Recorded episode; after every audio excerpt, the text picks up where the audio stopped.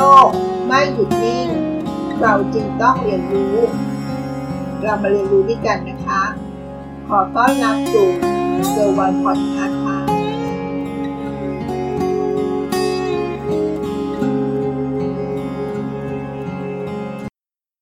สวัสดีค่ะ ยินดีต้อนรับสู่เกิร์วันพอดแคสต์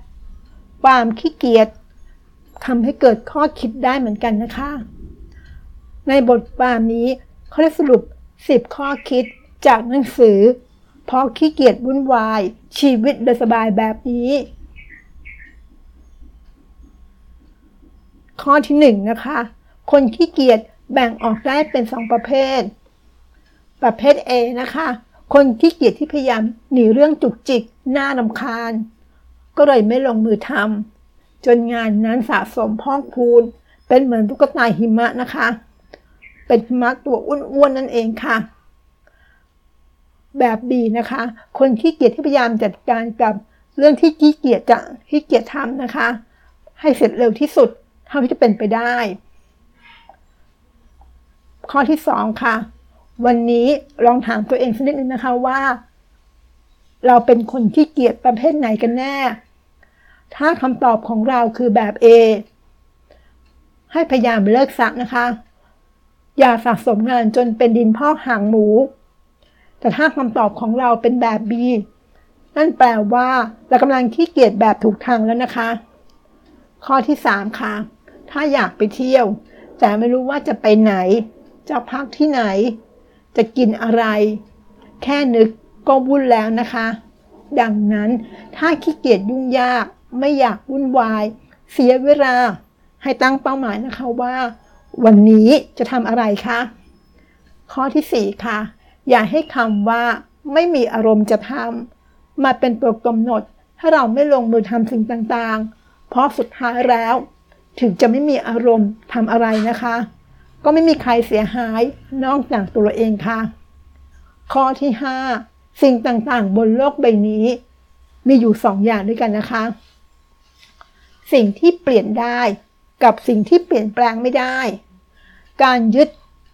กับสิ่งที่เปลี่ยนแปลงไม่ได้ ควบคุมไม่ได้ มีแต่เสียเวลาเปล่าๆนะคะ ดังนั้นเราเลิกควบคุม เลิกความพยายามไปค่ะทำให้ทุกอย่างเป็นไปอย่างที่ใจเราคิด แต่ให้เอาเวลาของเรามาโฟกัสกับสิ่งที่เราเปลี่ยนแปลงได้ค่ะ นั่นคือการคิดและการกระทำของตัวเราเองเป็นสำคัญนะคะ ข้อที่ 6 ค่ะ การแก้ปัญหาแบบคนขี้เกียจ การไม่คิดอะไรยากๆทำให้มันเรียบง่ายเข้าไว้ จะทำให้เกิดการลงมือทำและทำซ้ำได้ง่ายค่ะ ข้อที่ 7 วิธีใช้เวลาแบบคนขี้เกียจ หมายถึงจะทุ่มพลัง 5 นาทีในตอนเช้า ไปกับการวางแผน เพื่อให้วันทั้งวันของเราเป็นไปในแบบที่ตัวเองสามารถควบคุมได้ค่ะ ข้อที่ 8 คนทั่วไปมักเขียนสิ่งที่อยากทำแต่สำหรับคนขี้เกียจแล้วนะคะ จะเขียนรายการสิ่งที่ไม่อยากทำเพิ่มเข้าไปด้วยค่ะการทบทวนตัวเองในแต่ละวัน ด้วยสิ่งที่เราไม่อยากทำทำให้เรากลับมาโฟกัสที่เป้าหมายมากขึ้น และสามารถควบคุมตัวเองได้ดีกว่าเดิมด้วยนะคะ ข้อที่ 9 คนเราสามารถมีไอดอลได้หลายคนนะคะ เราแค่ต้องหยิบสิ่งดีๆ หรือคาแรคเตอร์บางอย่าง ของแต่ละคนออกมานะคะ เอาออกมาใช้ และต้องไม่ลืมที่จะใส่ความเป็นตัวของเราลงไปด้วยค่ะ และข้อสุดท้ายนะคะ ข้อที่ 10 เงินเป็นสิ่งที่หาเพิ่มได้ แต่เวลาไม่สามารถทำให้มันเพิ่มขึ้นได้นะคะ หรือย้อนมันกลับไปได้ ดังนั้นเราจงเปลี่ยนความคิดใหม่ อย่าใช้เวลาเพิ่มขึ้น เพื่อประหยัดเงินเพียงไม่กี่บาท แต่ให้คิดตรงข้ามนะคะ ให้ใช้เงินเพียงไม่กี่บาท เพื่อประหยัดเวลาอันมีค่าของเราจะดีกว่าค่ะ นี่คือ 10 ข้อคิดนะคะ จากหนังสือที่ชื่อว่าพราะขี้เกียจวุ่นวายชีวิตโดยสบายแบบนี้ค่ะ ลองหยิบจับเอาข้อคิดแต่ละข้อมาคิดดูนะคะว่า ข้อคิดแบบไหนทำให้ชีวิตของเรารุ่งเรืองขึ้นนะคะ ขอบคุณที่รับฟังเกอร์วันพอดแคสต์สวัสดีค่ะ